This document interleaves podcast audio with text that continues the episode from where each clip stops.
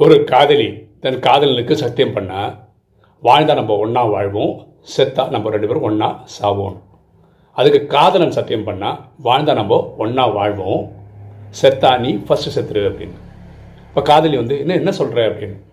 ரெண்டு பேரும் ஒன்றா செத்தா உனக்கு ஈம சடங்கு பண்ணுறது யார்? அப்படின்னு காதலன் கேட்டான்.